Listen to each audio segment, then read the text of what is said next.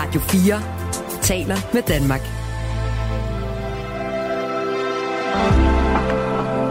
Velkommen til morgenrutinen. Dagens morgenrutine bliver både filosofisk, men samtidig super poppet. Mit navn er Mathilde Anhøj, og jeg har fået besøg i studiet af Morten Bønke Petersen, kendt med i filosofi og redaktør på en bogserie, der netop har kastet sig over at tage de allermest populære kulturprodukter og give dem en kærlig filosofisk behandling. Velkommen til dig, Morten. Tusind tak.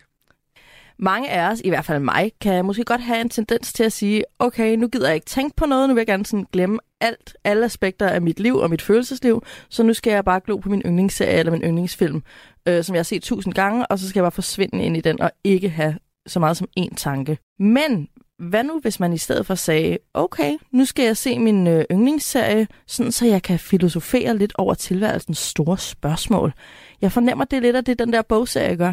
Så vil jeg sige, det er en god idé. det er du, så har du hænderne op. Så har jeg hænderne op, ja. Ja, altså den her bogserie, det er en bogserie, som har kørt de sidste 10-15 år, som bliver udgivet af det forlag, engelske forlag, der hedder Blackwell. Ja, som, dens fulde titel, jeg læser det lige op, Blackwell's Philosophy and Pop Culture Series. Lige præcis, ja.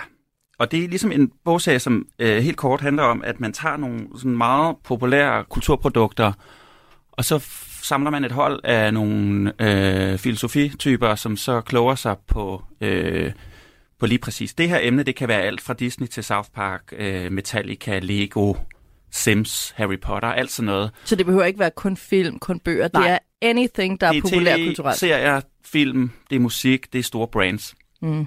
Og, øh, og så sætter man nogle folk sammen, som så kan kloge sig på det, og så ser man, hvad der, hvad, der, øh, hvad der kommer ud i den anden ende. Og det er selvfølgelig nogle kulturprodukter, som på en eller anden måde har, øh, på et eller andet tidspunkt i hvert fald, haft ret stor øh, tiltrækning, øh, altså slået igennem ja, i, i offentligheden. Ja. Og jeg kan give nogle, øh, nogle flere eksempler. Øh, jeg har dem her. Der er lavet den her Pop Culture and Philosophy-serie, har lavet øh, om The Big Lebowski, Indiana Jones, Star Wars, Avatar, Star Trek, øhm, de her Saturday Night Live-programmer, øhm, Batman, Superman, Wonder Woman, øh, Black Mirror, Mad Men, Disney, Westworld, True Detective, Metallica, øhm, House of Cards, Dungeons and Dragons, Walking Dead, Hunger Games og de der øh, Stig Larsen-krimier, øh, Millennium-trilogien, tror jeg, den hedder. Øhm, og Downton Abbey, altså hvis jeg skulle vælge en at læse, skulle det helt sikkert være Downton Abbey. Men altså, der er bogstaveligt talt noget for enhver smag i, de her, i den her bogserie. Og, øhm, og, det, og det sjove ved serien, det er jo så det her med, at man kan jo læse den, eller man kan jo læse bøgerne, øh, hvis man er interesseret i filosofi. Man kan jo også læse dem, hvis man er interesseret i, i det her givende kulturprodukt. Så det er jo også en måde, det er et forsøg på at popularisere filosofien, kan man sige. Ikke? Mm. Men jo også slå et slag for, at popkultur er noget, der også er værd at tænke dybere over. Øh, og der bliver jeg jo rigtig glad, fordi at jeg har jo ikke noget imod at kalde mig selv for ekspert i populærkultur. Øhm, også grundet min uddannelse, som, som ligger der. Men øhm, jeg har, bliver altid så irriteret, når jeg fornemmer den der hårske snorskighed omkring, at hvorfor spiller du din tid på at se reality, eller dårlig musiksmag, fordi man hører et eller andet, en masse Britney øh, hvor jeg tænker, hold nu kæft. Og hvad, og hvad siger du så til folk, når de, når de... Jeg tror, det jeg lugter ved, når nogen dømmer noget popkultur, det er, at jeg tror, det handler rigtig lidt om det, de dømmer, og rigtig meget om deres eget mindre værd, og deres behov for at hæve sig over andre, og beskytte sig i små kulturelle bunker, hvor de kan føle sig hævet over folkemasserne. Og det provokerer mig. Kan det ikke også være det, fordi de selv har dårlig samvittighed over alt, alt det tid, de bruger på deres eget kulturforbrug? Altså deres dårlige... Altså deres, ja, lige præcis. Ja, det, har folk, det har de fleste. Et eller andet, jeg har altid tænkt, at de ikke gjorde det, og derfor vidste de ikke, hvad de, de talte om. Det er, det er sådan hemmelighedsfulde, skamfulde, mm. selvhadende popkulturforbrugere. Ej, hvor spændende. Jamen, næste gang jeg møder den her person, så vil jeg bare være sådan, Nå, så er du rigtig ligget og set uh, gamle udsendelser af hvide løgne hele natten. Og det kan være de mærkeligste ting, folk ser. ja, det er så, Luksusfælden, eller Bæk, eller ja, et eller andet. Eller sådan bumseporno på YouTube. Mm. Kæmpe stor ting på internettet. Uh, vi skal ind på alt det her i løbet af programmet, både filosofi og popkultur. Uh, tusind tak, fordi du stod tidligt op, Morten. Vi troede ikke selv på det, uden håb, ikke en chance at få tiden til at gå. Vi tænkte, vi kunne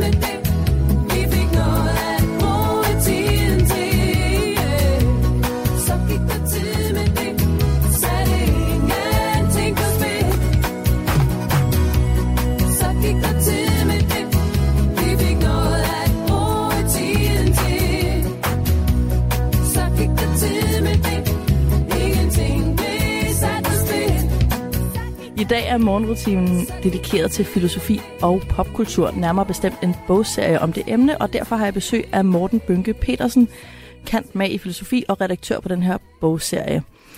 Øhm, Morten, øh, vi er allerede gået i gang med at øh, småskændes lidt om, øh, hvad vinder, filosofi eller popkultur. Der er ikke nogen tvivl om, at jeg synes, det er popkultur. Men øh, har du lyst til at høre nogle af mine værste fordomme om øh, folk, der har læst filosofi? Bring it on. min første fordom om folk, der både har læst filosofi, men også bare interesserer sig for filosofi, eller mener, at de filosoferer. Der, øh, jeg tror simpelthen, for det første tror jeg, det er hovedsageligt mænd, og så handler det bare om mænds behov for at føle sig sådan kloge og vigtige, og se sig selv udefra, som sådan, du ved, den der statue grubleren. Sådan tror jeg gerne, mænd vil se sig selv, og derfor er de sådan, ej, mm, jeg er into filosofi. Det tror jeg, du har helt ret i. Nå, okay. det, tror jeg, det tror jeg faktisk, du har. Altså, jeg tror faktisk, du har mere ret, end du regner med. Men, så, men jeg tror også, at det måske handler om, at filosofifaget har det med at tiltrække, ja, som du selv siger, særligt mænd. Det har heldigvis ændret sig lidt. Øhm, særligt mænd, og særligt mænd, som måske også kan have, det kan jeg da også huske fra mig selv, det kender jeg da fra mig selv, kan have svært ved ligesom at mm, komme i kontakt med folk på den rigtige måde. Her tænker jeg ikke kun på på det modsatte køn, eller i en eller anden sådan kærlighedsparrelation, men i det hele taget komme ud i verden Ja. øh, og undersøge den. Der kan filosofien godt være sådan et rigtig godt sted at gemme sig, fordi man Ja. kan sidde og tænke alt til døde, ja. øh, og aldrig komme ud af, af læsesalen eller er sin også- lejlighed for den sags skyld. Og det er en anden side af den her fordom, det er, jamen, mænd er bare så asociale. Og med mænd mener jeg min far. Og de sidder bare og tænker store tanker, mener de selv, men i virkeligheden er det, fordi det er så, altså, det er så øhm, overvældende for dem at indgå i relationer og dialog, så det er simpelthen nemmere at have en monolog med sig selv i en sofa et sted. Men heldigvis finder man så også ud af med årene, Mm. mm. synes jeg i hvert fald, når man, når man studerer filosofi, at hvis man så skal blive ved med at synes, det er interessant, og hvis man skal blive ved med at, at opdage alle de steder, hvor filosofien kan bruges, så kræver det lidt, at man kommer ud og også bruger filosofien på en anden måde, end bare at sidde og læse i sine bøger øh, og tænke sine egne tanker. Og det er jo i hvert fald forhåbentlig det, der sker med de fleste, som bruger fem plus år på universitetet på at læse filosofi. I hvert fald altså- hvis de møder op til timerne, så møder de jo nogle mennesker. Præcis, ja. Jeg tænker jo også, det er nu, vi er nu oppe på min tredje fordom om øh, filosofiinteresserede, men at øh, folk, der er meget... Har du, kender du det der ordsprog med, at du ved, de mest sådan, intellektuelle mennesker, eller sådan begavede mennesker, diskuterer idéer, og så er det Jeg tror, det er Margaret Thatcher, der har sagt det. Er det ikke det? Er det ikke hendes citat? Det kan godt være. Den, øh, ja, den gode gamle. Hvordan er det? Idéer? idéer, hændelser, mennesker, Ja, tror jeg tror, jeg. det er sådan, rangordnen er. som mest begavede mennesker diskuterer idéer, og øh, mellemklassen, den intellektuelle mellemklasse, diskuterer hændelser, situationer, ligesom nyheder for eksempel. Mm-hmm. Og øh, de allerlavest rangerende, de sladrer om andre mennesker. Og der har jeg det jo lige omvendt. Måske ikke så meget med intellektuelle, men dem, der er mest bange for sig selv og deres eget følelsesliv, de gemmer sig i at diskutere idéer. Altså, Øh. så du vender den trætrinsraket op. Ja, det tror jeg lidt. Ja. Det her, jeg har ikke tænkt det som, at jeg vender den om. Jeg har bare Nej. altid været sådan, ej, det er da helt misforstået, fordi der er ikke nogen, der keder mig. Der er ikke noget selskab, der keder mig, som folk, der hele tiden går til ideen, når jeg er ved at fortælle Mm. mm. om en privat oplevelse med et andet menneske, den persons reaktioner på mine reaktioner, og hvordan vores følelsesliv har gået i sådan en kambolage med hinanden, og hvad der skete ved det. Og så er de sådan, prøver at ophøje det, så sådan, nej, nej, nej, nu skal du ikke gemme dig. Nu taler vi om noget ægte, og du skal ikke sådan løbe i flyverskjul og filosofere. Og det er en, en anden mandefordom, at sådan, mm, mænd kan godt lide at filosofere som en flugt for faktisk at diskutere og forholde Mm. sig til at være i følelser. Men her, der har du fat i noget sådan helt centralt for filosofien. Det er jo lige præcis der, hvor øh, Platon starter Ja. i hans øh, sokratiske dialoger, øh, som jo basically handler om, at Sokrates går ud og finder alle mulige øh, forskellige typer på et eller andet torv i Athen. Og spørge om ting. og, og spørger om alle mulige sindssyge ting. Og så øh, er der så nogen, der ligesom hænger ved og gerne vil snakke med ham. Og for ham, der handler det jo ligesom om at hæve sig over fra, fra det konkrete, altså fra begivenheden eller fra øh, fænomenet, og så finde ud af, hvad det egentlig ligesom henfører til, altså en Ja. større overordnet idé. Ikke? Og det er øh, nogle underholdende dialoger, men det er jo også en meget, meget irriterende tilbøjelighed at have. Også fordi so- øh, Sokrates har det jo med at spille enormt dum.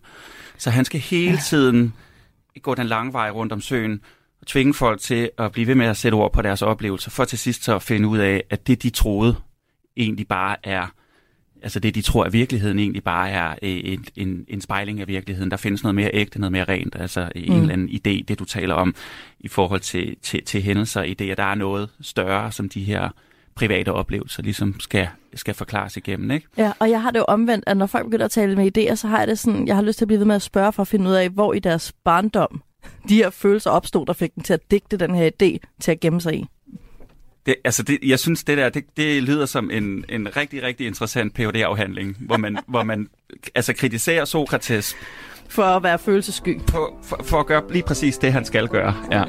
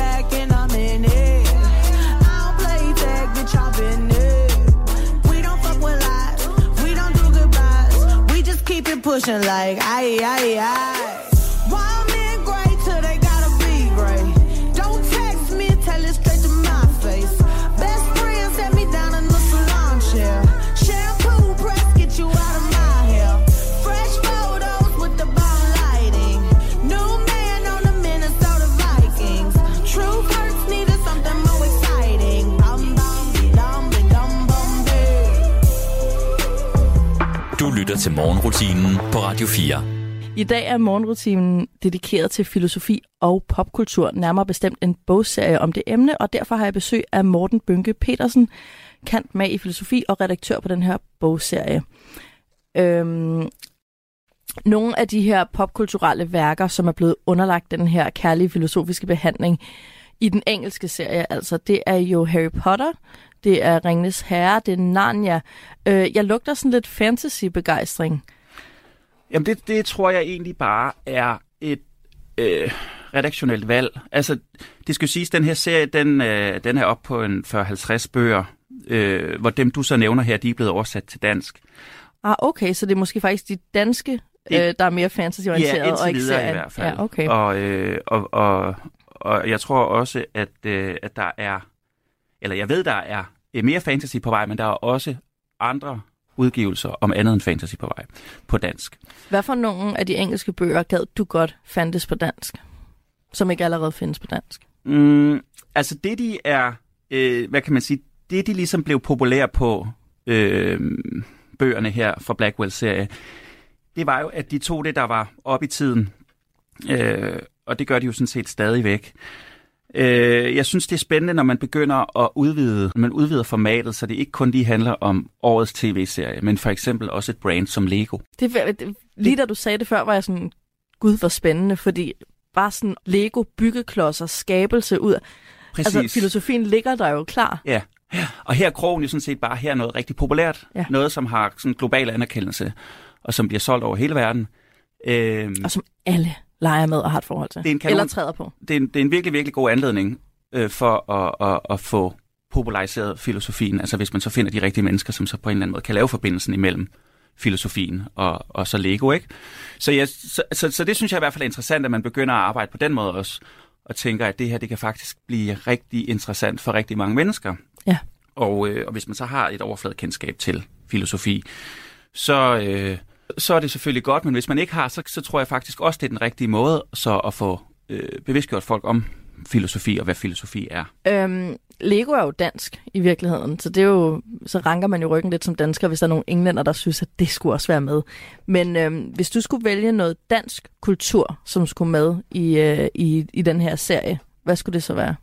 Jamen, det er sjovt, du siger det, fordi den næste, øh, som kommer her til ja, i starten af 24 er den planlagt til, det er, øh, det er Matador. Øh, filosofien om Matador, som øh, er det første forsøg på at tage et dansk kulturprodukt med danske forfattere eller danske bidragydere, og så sådan set følge samme skabelon som øh, de andre bøger i serien, men altså her så øh, fokusere på, på, på Matador, og, og af den grund jo selvfølgelig også en bog, som så er, er udelukkende er henvendt til, til et dansk publikum. Men øh, grunden til, at vi valgte Matador, er jo selvfølgelig, fordi det er øh, vel nok vores allerstørste popkulturelle reference her i Danmark, og noget, som de fleste danskere har et eller andet kendskab til. Øhm, uanset om man så har set Matador mange gange, jamen så, eller overhovedet har set det, så, så har man hørt om karaktererne, og man forstår, at det her øh, fænomen har øh, haft og stadig har kæmpestor betydning for, hvordan danskerne kigger på, Jamen både på på, sådan sig den moderne selv, Danmarks historie. ja, på Danmarks historie, men også på sig selv. Altså jeg tror, mange forstår sig selv som typer fra Matador, så det er jo også blevet sådan en helt en psykologisk spejl, tror Mm. jeg, for mange. Øhm, nu har jeg jo også lavet en Matador-podcast, det er ingen hemmelighed.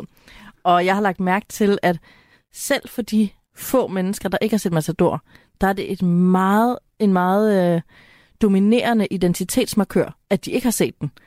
Og det synes jeg er er imponerende, interessant. at en tv-serie kan være sådan, ja, jeg har jo ikke set Matador, når du er den type. Altså, det kan være så identitets... Øhm, Altså, jeg, kan egentlig, jeg kan godt forstå det der med, at man i ren trods vælger at se, ikke at se noget, som alle andre ser. Men det er jo selvfølgelig meget svært ved Matador, som bliver genudsendt hvert andet år. Altså, så du kommer, skal så, kom, slukke for det fjernsyn så kommer du jo aldrig til at se det, vel? Nej. Men der vil jeg godt lige spørge, fordi i forhold til det, du talte om før med øh, noget kultur, som ligesom er sværere at tage hul på, som kræver mere energi at komme ind i. Altså der vil jeg sige, der er Matador jo for mig at se et eksempel på lige præcis det. Altså, det er svært at komme ind i. Ja, det handler jo også om, at det er en, en ældre serie, og et tv-serie på det tidspunkt jo ligesom fulgt nogle andre opskrifter. Og også fordi den er sådan eksperimenterende på, på nogle måder i hvert fald. Men det går bare utrolig langsomt. Og det tager tid at komme ind i hovederne på de her karakterer. Det gør det garanteret. Det er jo bare så svært for mig at forstå, fordi jeg har haft den på VHS, og ikke særlig meget andet på VHS. Så hvis jeg vil se noget på et fjernsyn, så var det altså Matador eller Olsenbanden 6, den med Bedford-diamanterne. Og den har jeg også set rigtig mange gange. Men det betyder jo Den er bare... også god. Den er sygt. Det er, det er jo min yndlings Olsenbande-film. Og der er mange, der har syveren som yndlings. Den kan med togene. Åh oh, ja. Øhm, den er også god. Men øhm, så jeg kan ikke rigtig... Altså, mit, når alternativet til Matador er at glå ud af vinduet, så går Matador altså ikke langsomt. Nej, okay. Men jeg kan godt se, hvis man skal se den i 2023 for første gang, så, så er det faktisk svært. Øhm, Morten, Matador-filosofien. Hvad tænker du er nogle oplagte filosofiske sådan, fokuspunkter i Matador-serien? Altså, Matador-universet er jo kæmpestort. Og På flere måder. det er en... Øh, det er jo en serie, som formidler mange, vil jeg sige, universelle budskaber. Altså, så man kan jo kigge på, på serien sådan helt overordnet set, men man kan jo også dykke ned i enkelte centrale figurer i serien, og man kan også tage udgangspunkt i enkelte episoder.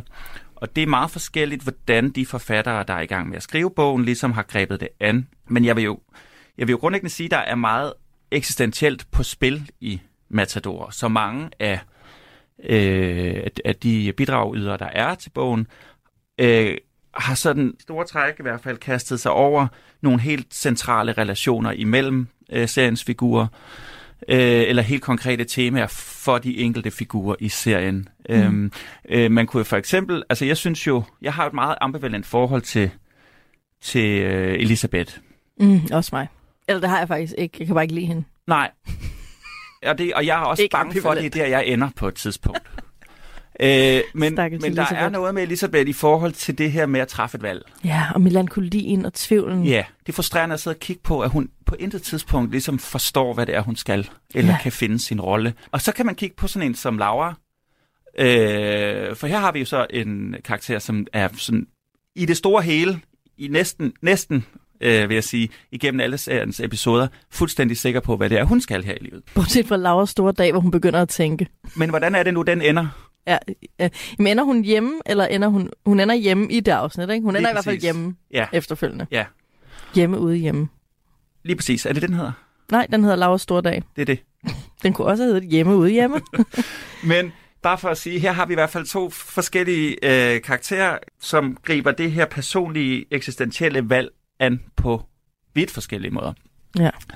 Og, øh, og det, der har jeg så en, øh, en, en, en forfatter i bogen, som ligesom læser noget Søren Kierkegaard ind i, i den her problematik. Man kunne også læse sådan en som den franske filosof øh, Jean-Paul Sartre ind.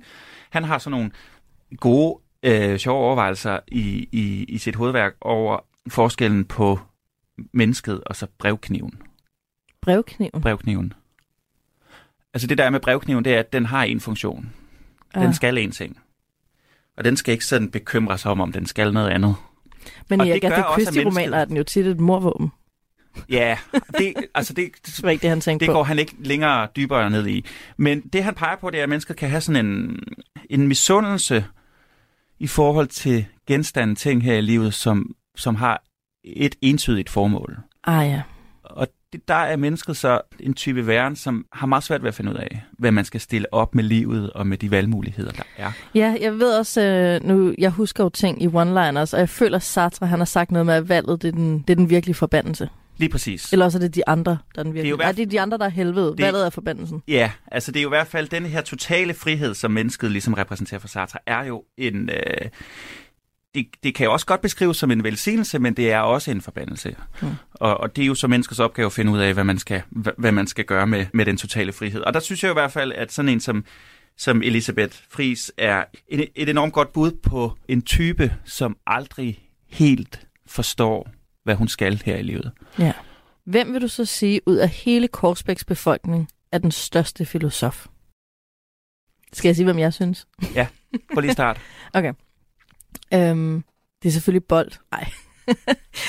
jeg tænker faktisk Ingeborg, fordi hun har sådan en søgenhed i de første afsnit, Mm. som er, øh, som er et godt fundament til det, hun senere bliver, som er en, der kommer med nogle ret interessante sådan små overvejelser. Midt i det nære, så kommer hun med sådan nogle, hvad er meningen med livet-agtige udtalelser. Og det synes jeg vidner om, at der foregår ting, øh, når hun står derude i kæmpekassen, Købmann Munks gamle villa, og kigger ud over fjorden og hader sit liv, så tror jeg, hun tænker. Det tror jeg virkelig, hun gør. Men ja, ja, altså jeg er tilbøjelig til at være enig, men jeg vil også sige, jeg synes jo også, at Ingeborg går på kompromis med nogle principper. Ja, det gør Og jeg hun. synes også, hun er på grænsen til det hykleriske. Ja. Og, det, og jeg ved godt, at hun er sådan en, som er svær at hate på i Matador. Men, men jeg synes faktisk, det er tydeligt, at hun jo, og det er jo næsten de værste typer, også, også nyder de ting i livet, som hun måske ikke nødvendigvis kan forsvare. Ja. Du tænker på baronen. For eksempel. Eller bare det gode liv i det hele taget. Eller det gode liv i det hele taget. Men nyder hun det? Jeg synes, hun er så melankolsk. Jeg tror, hun havde det bedre, da hun sådan fodrede hønsene ude på gården. Ja, ja men, men hun bliver jo i hvert fald i det. Ja, hun bliver i det. Men hun bliver også ved med at tænke, har jeg på fornemmelsen. Jeg synes også i de aller, det aller sidste afsnit, man kan se, hvordan hun sidder og tænker, mens Mads bare sidder og skænker konjak op og nyder sit Altså da de ridderkors. sidder ved bordet til sidst. Ja, i det der, i det Varnes sølvbryllup. Og hun sidder der ved bordet. Jeg tror, hun tænker. Jeg tror, hun er en tænker. En stor tænker.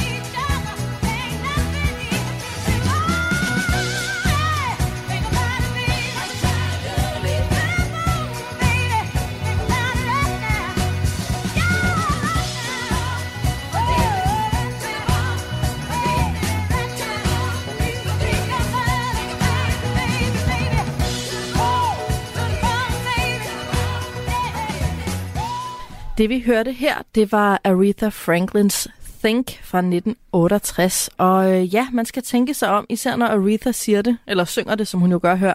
Gør her. Og øh, det gør hun i øvrigt med en stemme, som ikke bare øh, gør hende til et naturtalent, men også en naturressource. Øh, for i 1985 erklærede staten Michigans afdeling for naturressourcer, at Aretha Franklins stemme var en af statens naturressourcer.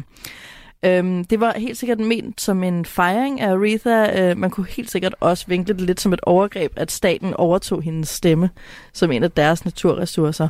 For slet ikke at tale om øh, kvindens øh, krop som ressource for et øh, patriarkalt samfund. Men det skal vi ikke ødelægge stemningen med at tale om i dag, synes jeg. Jeg har besøg af Morten Bønke Petersen, og vi taler om bogserien Blackwell's Philosophy and Pop Culture Series. Morten, øh, den her bogserie, hvor mange bøger findes der på dansk? Altså ikke eksemplarer, men øh, Øh, Forlaget Frydenlund har oversat indtil videre tre bøger. tre bøger. Øh, filosofien og Ringenes Herre, Filosofien og Narnia og Filosofien og Harry Potter. Hvad for og- en af de tre synes du var mest oplagt til projektet? Det er i hvert fald klart, at øh, publikum har været gladest for filosofien og Harry Potter, eller Harry Potter og filosofien. Øh, nu taler vi jo i dag om øh, meget sådan mødet mellem filosofi og popkultur. Morten, filosoferer du nogle gange over ting? Mm, det synes jeg egentlig tit, jeg gør. Altså jeg tror, det er måske vigtigt at skelne imellem filosofi, som vi bruger ordet i sådan dagligdags betydning. Øhm, Når noget er filosofisk. Ja, Så er det bare man sådan har lidt en højere med sådan tanke. At, at bruge filosofi som, som et ord for at tænke sig godt og grundigt om et eller andet. Ja. Ikke? Man kan også sige sådan, hvis man har en virksomhed, så har man en filosofi. Ikke? Åh ja, eller, eller ja. man kan sige sådan, man, for eksempel også sådan noget øh, inden for sport, altså en eller anden landstræner har en filosofi med Ja. holdet. Ikke? Ja. Det er jo ikke rigtig den slags filosofi, man mener, når man studerer filosofi. Nej. Øhm, så, øh, så jeg tror også, det, det er måske vigtigt lige at skelne i forhold til, hvordan vi bruger ordet. Øhm, men, men helt kort kan man jo sige, sådan inden for filosofifaget, der handler det jo om det her med at søge indsigt. Altså filosofi, øh, og direkte oversat, betyder jo øh, ven af viden, eller øh, en eller anden lignende formulering, ven af Og, indsigt. og er det fordi sof er viden og fil er ven? Ja, eller kærlighed. Eller kærlighed? Ja. ja. Og, og jeg tror, hvis man skal forklare, hvad det så betyder, så handler det grundlæggende om, at i filosofien er det sådan set ligegyldigt, hvilke meninger eller holdninger du har. Det er et spørgsmål om at søge viden og søge indsigt. Øh, så, så at man har en formodning om et eller andet, det kan sagtens være, at det kan være interessant i en eller anden sammenhæng, men det er det ikke nødvendigvis, eller det er det ikke for filosofien, fordi der, der, der er der noget andet på spil. Så det er sådan en eller anden, og det er jo også det, jeg godt kan lide ved filosofi, at det er sådan en meget forløbig proces, som hele tiden handler om at være på vej imod større indsigt til et eller andet.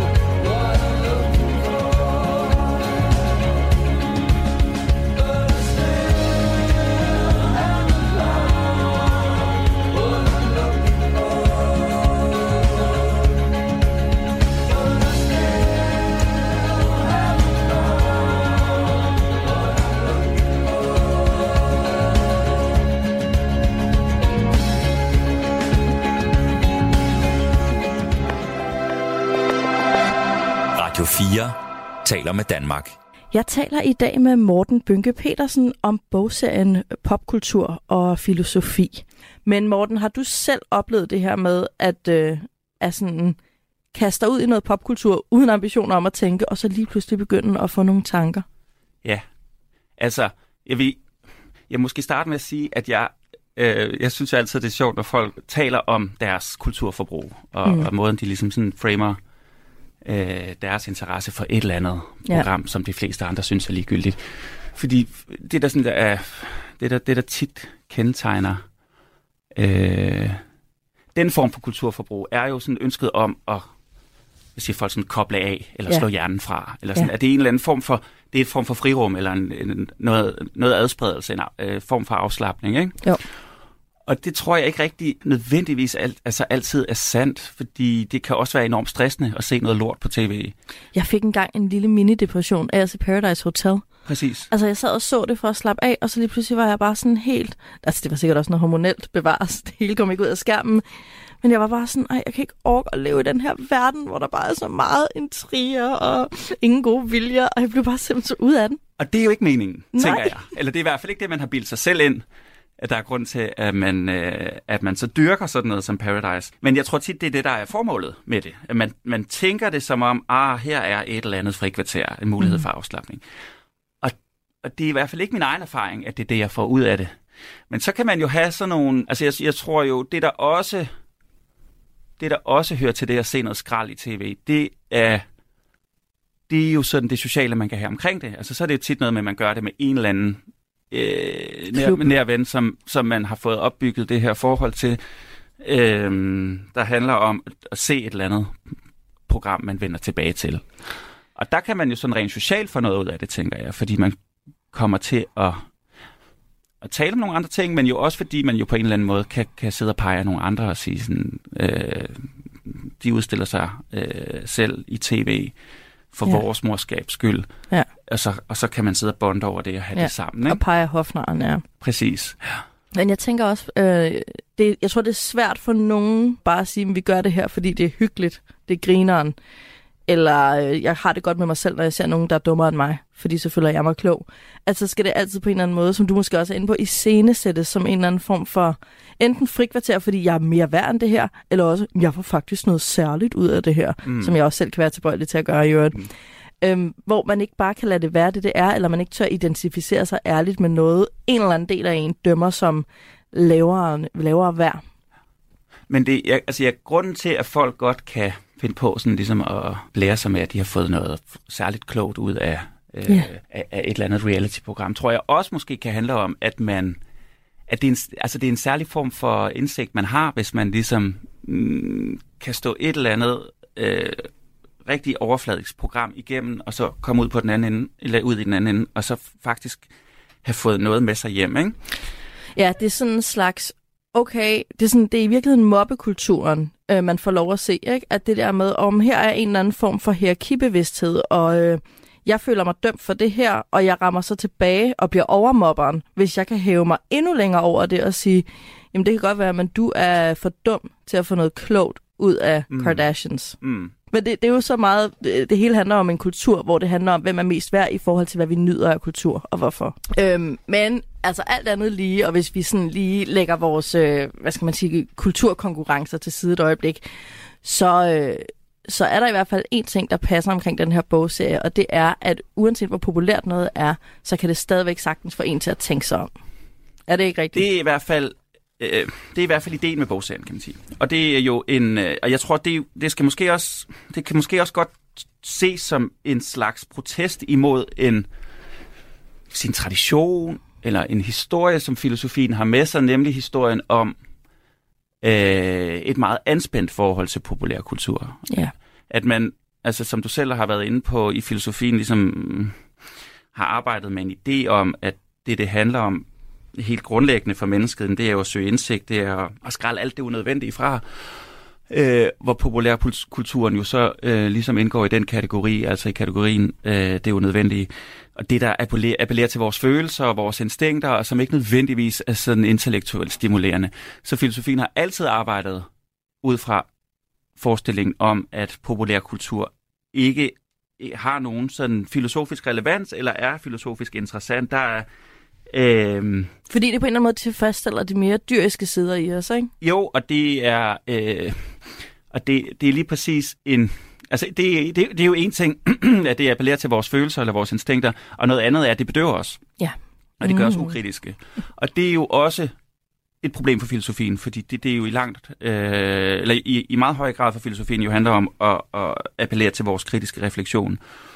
Og, øhm, og det, det, vil jo, det vil mange jo sige sådan noget som, som, øh, som reality og de andre ting, vi har talt om i det her program, jo ikke gør. Altså det er adspredelse, det er noget, der, der, der, der morer os. Og det kan der også være noget om. Jeg har det lidt sådan, der er jo også med tv, men måske især med bøger, øhm, har jeg lagt mærke til, at der er jo nogle bøger, som kun kan nydes, når man anstrenger sig. Og meget øh, populær tv kan godt nydes, uden man anstrenger sig, men kan også nydes på en anden måde, hvis man anstrenger sig. Men det er som om, at det der med, hvis noget er så svært, at man bliver nødt til at koncentrere sig for at få noget ud af Mm. det, så, så øh, får man ligesom øhm, slået døren i over for bedøvelsesnydelsen på en mm-hmm. eller anden Mhm. måde. Mm. Øhm, og det betyder ikke, at det andet ikke kan foregå, men det er måske en måde at tvinge tanken i gang. At du kan ikke bare sidde og få noget ud af det her. Det bliver sådan helt vildt understimulerende, mm. hvis Mhm. du ikke bruger din hjerne. Mm.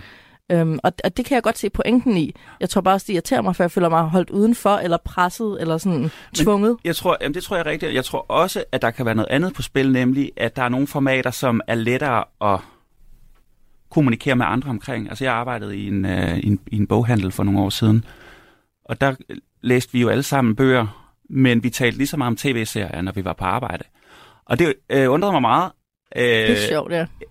Øh, og, øh, og, øh, og det var også noget, vi også talte om, hvordan det egentlig kunne være. Og jeg tror måske, at... For, altså, fordi vi jo alle sammen var sådan ret belæste, og vi skulle jo også kunne sådan tale med kunderne om, hvilke bøger de skulle købe og sådan noget. Så vi skulle jo også... øh, Vi havde sådan et, et, et pensum, vi skulle igennem, øh, mere eller mindre påtvunget.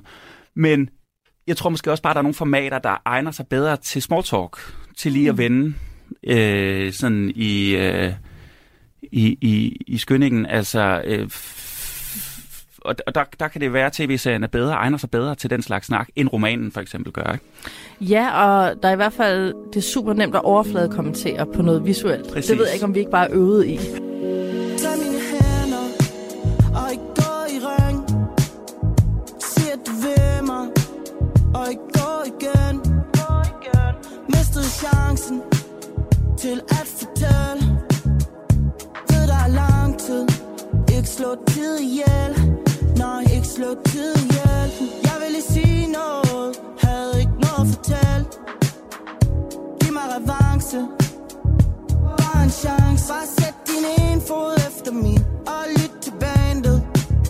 Giv mig noget, jeg kan danse til. Giv mig noget, jeg kan danse til.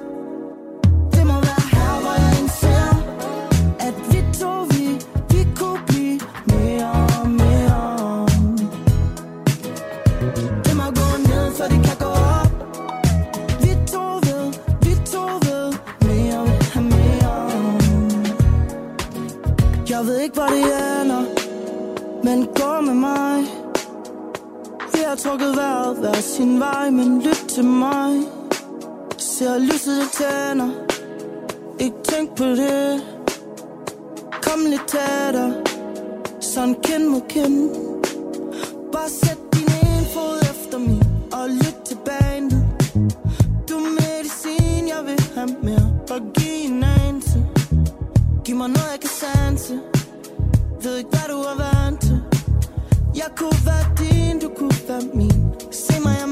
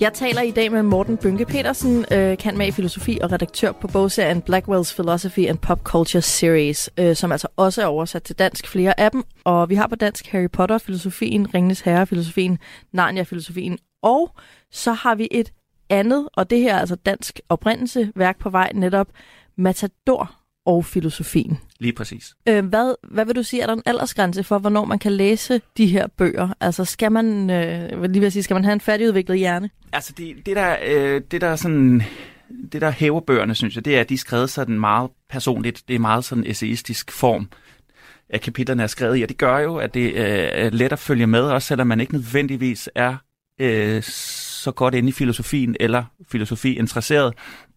Øh, forhåbningen er jo så, at det bliver man. Men, men det, er, øh, det er bøger, som er, er let at læse, så alle kan sådan set være med. Øh, og så får man jo så også nogle meget sådan pædagogiske øh, indgang til filosofiske begreber. Og der, øh, der er det jo populær filosofi forstået på den måde, at, at man, øh, man hører om filosofer, man hører om deres tænkning, men man får ikke forklaret alt i deres sådan ofte store teoriapparat. Altså så er det et eller andet, der bliver fremhævet, og det er så det, som kapitlet handler om. Så på den måde er det en meget let, meget pædagogisk indføring i, i, i filosofi i det hele taget. Det lyder jo lokkende. Øhm, så er det altså bare at skynde sig ned på biblioteket og låne de her bøger, hvis man er interesseret i at høre mere. Eller man kan selvfølgelig også bare tage sin telefon og, og købe dem, og så er de sikkert fremme i morgen. Eller måske endda bare få, få fat i Det en skal man nok e-bog. ikke regne med. Det er ikke, Jeg det er synes ikke altså, erfaring. Guka har det med at sende virkelig hurtigt. Nå, okay. Ja. Ja, det var lige Jamen, lidt, øh, det, det var ikke skjult reklame, det var åbenlyst reklame. men- Vi må se. Øhm, Morten, øh, hvis du skulle nominere nogle af de øh, populærkulturelle ting, du går og nyder for tiden, hvis du skulle nævne en af dem, som du tænker, det her, det kunne jeg godt tænke mig komme med i den her bogserie og fik en kærlig filosofisk behandling. Hvad, hvad skulle det så være? Jeg synes for eksempel, det kunne være oplagt at øh, tage fat i sådan noget som, som masser monopolet, eller hvad det nu hedder i dag. Sara monopolet, oh, ja. hedder det det? Ja, det hedder både Sara Monopolet og masser af holdet. Det er det, det hedder. Ja. Det, altså, det er nogle år siden, jeg sådan rigtig har lyttet til det, men jeg kan forstå, at det stadigvæk er populært. Og det har det jo været i 15 år eller sådan noget. 20 år. Ja. Hvor længe har det kørt? Og det, og det undrer mig altid, og hvis jeg hører det, så er det sådan meget kort, så er det fordi, man lige er hjemme ved nogen, som hører det, eller i bilen, eller et eller andet. Øh, og jeg synes jo, konceptet er genialt. Så handler det jo meget om, hvem det så er, der er i studiet, og man kan holde ud og høre på dem, om, om de er underholdende, og om de giver nogle gode svar osv. Ikke? Men selve konceptet er jo sjovt, fordi lige præcis øh, det koncept handler jo om store og små spørgsmål. Ja. Og så handler det om folks mere eller mindre kvalificerede svar til de spørgsmål. Ikke? Og det er, jo nogle, det er jo typisk nogle, altså det er jo store små, små spørgsmål, men det er nogle spørgsmål, som, som typisk har vokset så store Ja, for dem, der skriver ind. for dem, der skriver ind. Gud, er det interessant. Og, og som på en eller anden måde er, øh, øh, eller kan være eksistentielle for dem i det, i, i, det øjeblik, de er i lige nu. Ikke? Og, og, og, og, og når man sådan øh, Men det gør jo, undskyld jeg afbryder, men. Ja. det gør jo også selve det her med, om noget er et småt eller stort spørgsmål. Det gør det til et, et flydende begreb. Ja, og man kan jo sige, at filosofien handler jo netop om at stille spørgsmål. Det handler jo ikke nødvendigvis så meget om svarene. Eller hvis det handler om svar, så handler det om, at man kommer hen til et nyt spørgsmål. Og det synes jeg jo egentlig også, at øh, Masser-monopolet eller Sara-monopolet på en eller anden måde demonstrerer, at man giver et svar videre, og så så håber man, altså så har de det der med, så kan de skrive ind på et senere tidspunkt og fortælle om, hvordan det gik og sådan noget. Ikke? Ja. Men det der med, det er forløbigt, og det, men det er vigtigt, at der kommer et eller andet forløbigt svar lige nu på, de, på et eller andet givet spørgsmål. Og, øh, og lytteren kan så tage det svar med videre, eller, eller, eller lade være. Ikke? Mm. Øh, og det, det, altså på den måde synes jeg i hvert fald, det koncept har rigtig meget filosofisk kørende for sig. Man, man vil jo både kunne trække på sådan nogle helt generelle ting med filosofien, i forhold til, øh, hvad et spørgsmål skal kunne, og, øh, og hvordan man behandler et spørgsmål. Men, men jeg tror også, at det er det kunne blive en bog med mange rigtig, rigtig sjove eksempler på spørgsmål. Åh oh, ja, det er rigtigt. Dataen ligger ligesom klar. Præcis. Jamen, det er et rigtig godt bud, Morten. Øhm, vi skal til at slutte af. Morten Bønke Petersen øh, kan med i filosofi og redaktør på bogserien Popkultur og Filosofi-serien, eller altså Pop Culture and Philosophy Series. Øhm, og den har som nævnt allerede tre oversættelser på dansk, nemlig Harry Potter og filosofien, Ringenes Herre og filosofien, og Narnia og filosofien. Og i førstnævnte, altså Harry Potter og filosofien, der kan man blandt andet læse kapitlet Sirius Black, mand eller hund, øhm, og Dumbledore, Platon og jagten på magten. Øhm, der er også Mindekarvets mysterier og hvorfor Harry og Sokrates vælger at dø, og mange flere filosofiske bidrag øh, om, øh, om Harry Potter-universet. Øhm, og øh, Ringnes Herre og filosofien, den ser også meget dragende ud. Den har endda underoverskriften en bog over dem alle. One book to rule them all. Meget passende. Og her kan man altså både læse Tolkiens seks trin til et lykkeligt liv, som handler om øh, hobbiternes øh, verden. Øh, og der er også et kapitel, der hedder Overhobitter, som næsten kun kan være en reference til Nietzsches overmenneske. Øhm, det er jo også spændende. Så der er nok at tage fat på, og jeg er ikke i tvivl om, at man både vil tilegne sig en masse filosofisk viden, men helt sikkert også få en ekstra dimension næste gang man øh, ser Harry Potter, eller Ringenes Herre, eller, eller Narnia. Og hvis man er kyndig ud i det engelske sprog, så er der jo altså endnu flere bøger at vælge imellem. Og der er virkelig noget for enhver smag. Øh, fordi animationsglade er der som sagt både South Park, øh, Family Guy, Disney, Dungeons and Dragons, øh, computerspillet, Star Trek, Star Wars, Aliens, Terminator, øhm, Superman, Batman, Wonder Woman og filosofien. Og så til de serieelskende, men der er så mange simpelthen. Mad Men, The Office, Game of Thrones, House of Cards, True Detective, Black Mirror, øh, og så som sagt også noget musik, Metallica og Black Sabbath blandt andet. Så ja, hvis du vil med nogle af de nævnte serier, film eller bands, eller hvad det kan være, så har du altså en oplagt mulighed for at lade dem virvle dig dybt ind i de filosofiske tankestrømme, med enten Harry, Frodo, øh, Don Draper, eller hvem du nu vælger som din fiktive og filosofiske ledestjerne. Jeg håber i hvert fald, at øh, du har fået en både underholdende og filosofisk start på dagen i dag, og måske endda har fået en ny respekt for øh, både filosofi og popkultur. For intet er så plat, at det ikke kan bruges til noget. Og intet er så dybt, at det ikke kan rummes af populærkulturen. Det handler simpelthen bare om øjnene, der ser. I ved, at livets skoler ændrer sig en gang imellem. Sådan er det. Jeg tager imod de ting, de godt kunne bruge en ramme til. Og rammer ind, når dit udgangspunkt går fri omkring. Går vi et imellem hinanden og gør os til. Ja, yeah. men det var ikke min plan. Lukker mig ind og venter på alt udenfor. Kommer ind. Jeg holder lidt ud og holder ind Bryder mig ikke om moden for at komme ind jeg tror mit hoved har gjort mig blind igen Jeg holder lidt ud og holder ind Bryder mig ikke om moden for at komme ind Jeg tror mit hoved har gjort mig blind igen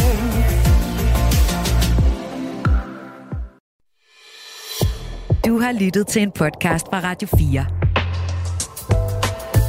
Find flere episoder i vores app, eller der, hvor du lytter til podcast. Radio 4 taler med Danmark.